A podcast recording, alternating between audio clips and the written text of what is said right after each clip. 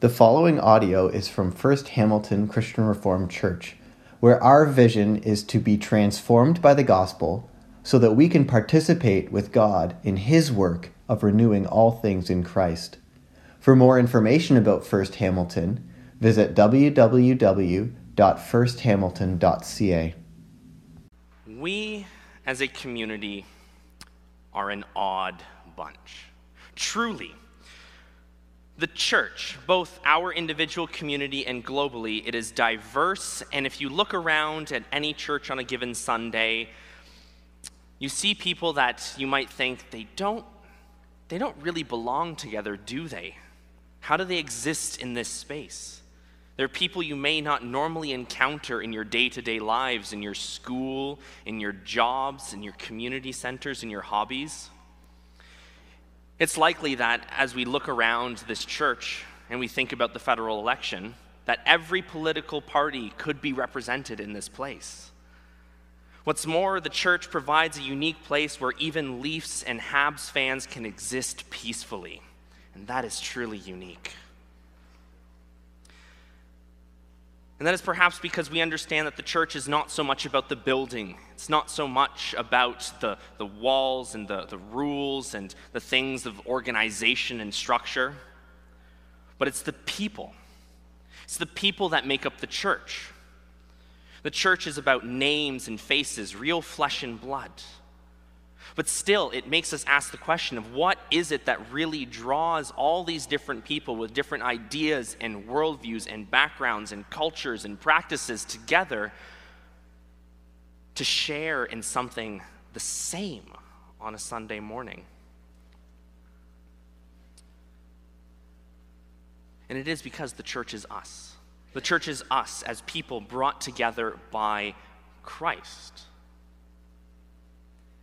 And it was always the intention from the beginning, the beginning of Jesus' ministry, that the church would be a gathering of different people, that salvation would be extended to everyone, and that every person could come into this space and participate in community without any barriers. No survey at the front door, checking to see your political ideologies, which creeds and confessions perhaps you ascribe to. It's a place where you can meet with Christ. And it's no secret that we have, in our history, been more prone to division than unity. For there are really only two things that multiply by division: amoebas and the Protestant church. For even on a drive into, into Hamilton, my wife and I, we pass countless churches of countless denominations, never really doubling up. And perhaps it is because church became less about the people around it and more about the rules and the divisions and the barriers that be- we put between us and them. And so today we look at the withward rhythms. Alistair Stern adds this new dimension to our life. Many other books I've read about our rhythms of life or understanding, they follow a pattern of upwards to God, inwards to ourselves, and then outwards to community. But before we get outwards and look at our community, Stern puts in another checkpoint, withward. And these are the rhythms that happen within the church. Because if we are going to be effective ministers and outreach and evangelists into our community, it makes sense that we move out from a place of strength, that we come to know God through our upward rhythms, that we allow God to show us who we are through our inwards, and then knowing more of who God is, more of who we are, we can embrace our community, our church family, and grow and understand each other and learn and benefit and encourage. And then we get to go out. So in understanding what is expected of us as a church community, what better place to turn to than the book of Acts, the genesis of the church, the first time people gathered together to celebrate a risen Jesus Christ. But before we dive in to our text today, there's a warning. Alistair Stern warns of idealism, that can sneak in as a disruptive guest into our gatherings as the church. That's because community and our withward rhythms, they are interdependent on each other. But there is a distinct possibility that we can become dissatisfied, disinterested, downright upset with the way that other people conduct themselves in this place, in our community. It is precisely because of how different each and every one of us are and have the potential to be that frictions can arise. That's not how I would do that. I would run things differently. I understood that Bible passage a little bit differently, and here's why I think you're wrong and cannot possibly be right. I know what church should be. We need to let that idealism take a back seat. We need to push it away, our thoughts of how exactly it should be, and be more open to accepting our congregation, our brothers and sisters in Christ, the community that is built around the unique individuals, for what it is. Not giving permission for every conceivable behavior, but focusing more on what's really important about our togetherness, and that is Christ. Also, when we look into the books of the book of Acts, we must be wary of looking back longingly. We must be wary of looking back and saying they had the best vision and they knew exactly how it should be, and trying to model the nuts and bolts of our community after them. It doesn't just have to be the book of Acts. We can look back in our lifetime or in generations past, and we can point to a time that we think their community had it figured out. But as always, community is contextual. It is bound in time and in space and by its community members. For here at First Hamilton, this is not the same church that it was when it was started in the twenties. It's not even the same church that it was ten years ago. It continues to change and develop and evolve as more people come and go from this place, as we grow and evolve and change. We're looking for characteristics, for practices, for understanding of what it meant to be together, not formulas of community. So with that in mind, looking to see what defined them transcendently, let's look at the church in Acts. Because after Peter's first sermon, after the Holy Spirit has come on Pentecost, things get going in a hurry. Immediately before our text, it says, "With many other words he warned them, and he pleaded with them, 'Save yourselves from this corrupt generation.' And those who accepted his message were baptized, and about three thousand were added to their number that day." What a model of church growth. Could you imagine preaching one sermon and your church grows by three thousand people? I don't think I have that capacity, but I'd be open to being surprised. So with this massive influx of people coming to know Jesus as their Lord and Savior and embracing this newfound community, how did they structure themselves? What rhythms did they use to define themselves? And we find in this passage a set of tasks, a set of ideas and things that they held to. The teaching of the apostles, fellowship and breaking of bread. They were together. They gave to those in need. They met together in the temple courts, and they broke bread in their homes.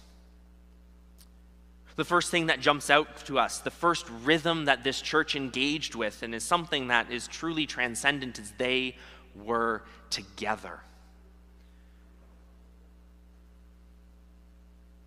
Embodied presence is so crucial to our withward rhythms. And that is something that we have felt keenly disrupted in the past eighteen months.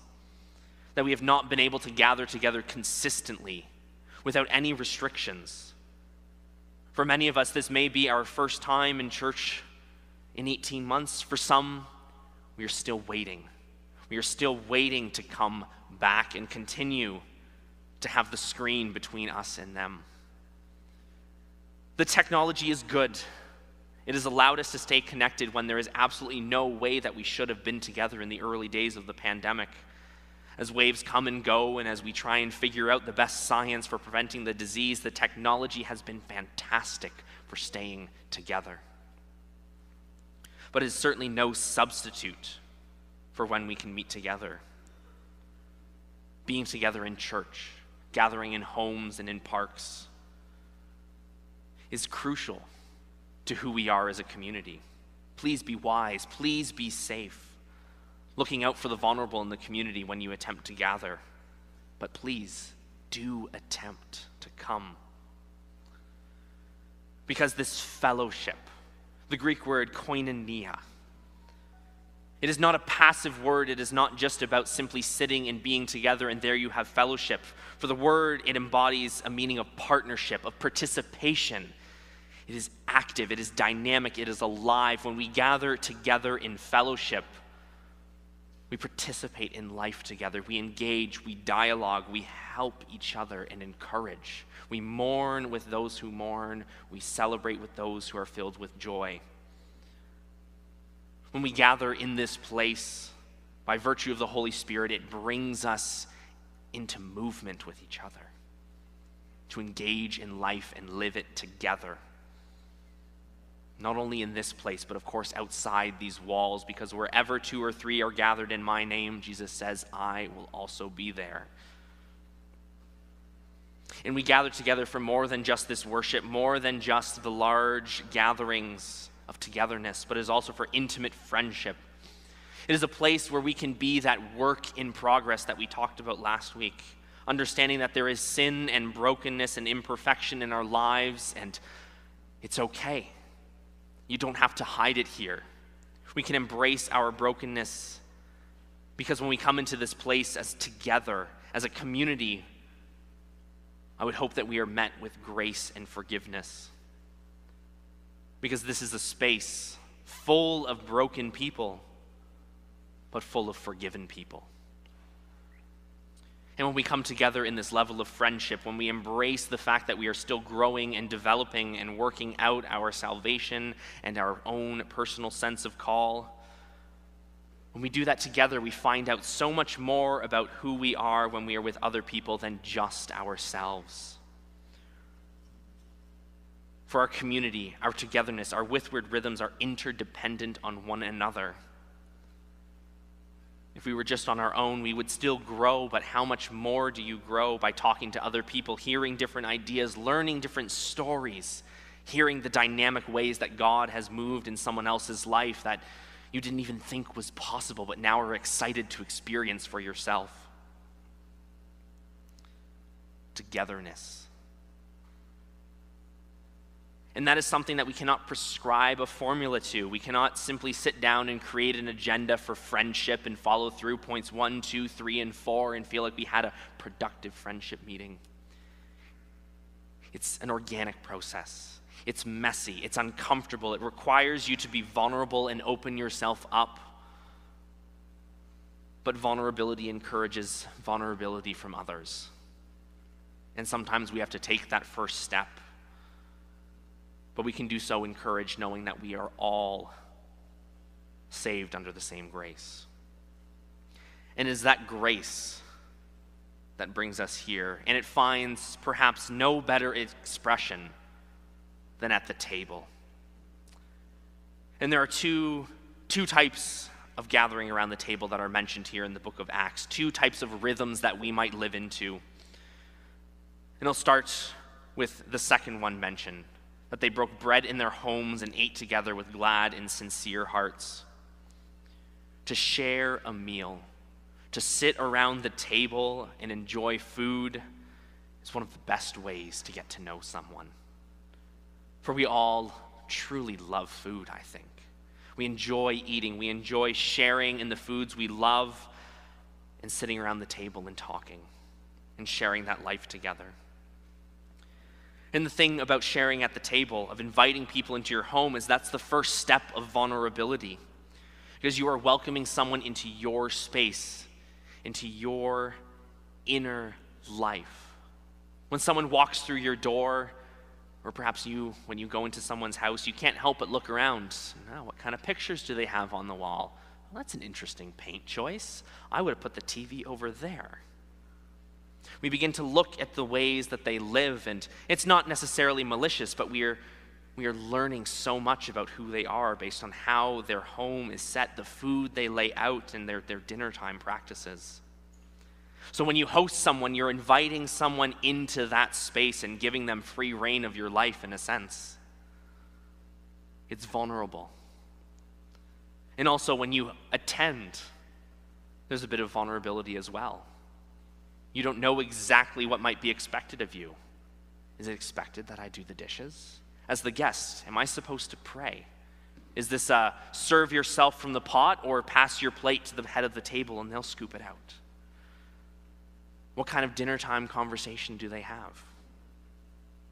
Because I can certainly assure you that there's been very few times where I've been at someone's house and it's been the same type of dinner time conversation that we have at my house. Because growing up, my dad was a veterinarian, so we got all the good, gross stories that would make someone's stomach turn. And so we learn about each other in this space. We invite them in. And by sharing a meal, it is sharing our wealth, our resources, what we have available. It is about making sure that everyone has enough, that all are fed. And in the early church, they did something radical. For in Greco-Roman society, you did not mix class, you did not mix culture, you did not mix language and occupation. Jews ate with Jews, Greeks ate with Greeks. Free Romans ate with free Romans, slaves ate with slaves. People did not mix at the dinner table. That was a place for you to be among your own, your people. People that came from the same background, the same social class, the same jobs. There was no uncomfortableness because everyone knew how to act, how to be. Expectations were always met. There was nothing unsuspecting. But the message of Jesus turns that upside down. It invites everyone to the table. Whether you are rich or poor, slave or free, Jew or Greek, man or woman, there are no divisions. Everyone has an equal seat at the table. Everyone gets the same food. Everyone is worthy of enough. For all are equal and deserving of that dignity. No exceptions. And it is this practice of shared meals, of coming together and gathering in homes and opening up and making sure that everyone has enough in the community, that likely flows out of coming to the table, the Lord's table, the Eucharist, communion. Because all those divisions of Greco-Roman society were thrown out the window at the Lord's Supper. It picks apart all those divisions. Paul goes to great lengths in all of his letters to assure people that no matter who you are, Christ has died and risen for you and saved you, and you are welcome to the table. Everything that kept people apart was gone. There is no longer separation. But of course, this does not mean that when we come to the Lord's table, we are all the exact same. We are all just Christians. No, we bring everything of who we are. We bring our gender, our background, our language, our culture, our jobs, our family. Everything of who we are comes there, but nothing prevents us from coming to the table. We all share that sameness of our sinfulness and the grace, but bring our unique identities to it. We all, no matter who we are or where we have come from, come to the Lord's table broken and walk away healed.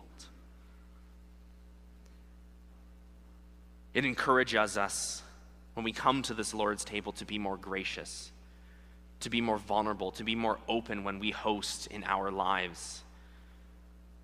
Because what is more risky than setting out a table of food and not knowing who is to come? For if we make a large meal, but we're unsure if we are going to have guests, we run the risk of the food spoiling and going bad, or perhaps maybe people aren't that do show up don't quite like what's on the table. There's a risk involved. But it is so small a risk compared to setting out the table with your own body, with your own flesh and blood, to undergoing a painful crucifixion so that we might come to this table and be saved.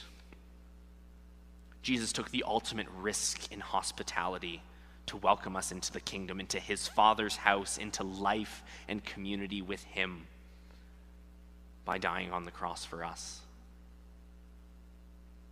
By laying it out there and saying, come as you are, take, eat, take and drink, this is for you.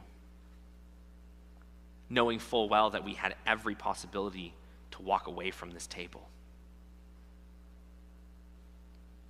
But all it takes is to be sorry and repentant for our sins, to come and share this meal together, this meal that Jesus furnished with his own body. And it makes us ask ourselves, could our standards be similar? Could they be so singular when we want to meet with people in our community, in our church, to welcome people in? Could it be so easy to say, they are repentant of their sins. They love Jesus and are being renewed each and every day. Let us live life together. That's it. Full stop. No other checkpoints need to be passed. No other questions need to be answered. That is all that is required to be in community. And so what would our life look like if we allowed communion to shape our withward, our community practices in such a way? The means by which we build our community to come together in our deficiencies, to encourage and lift each other up, knowing that we all arrived at the table just as broken. To embrace that koinonia, that partnership, to lay down our time and energy and resources for the benefit of others, knowing that they are in desperate need of grace just as we are, and no amount of time or success or money can replace that need or desire.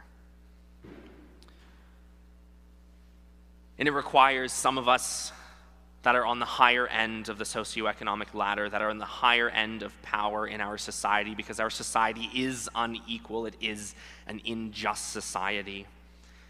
It means to lay down our sense of rights and belonging that we have earned and deserve more.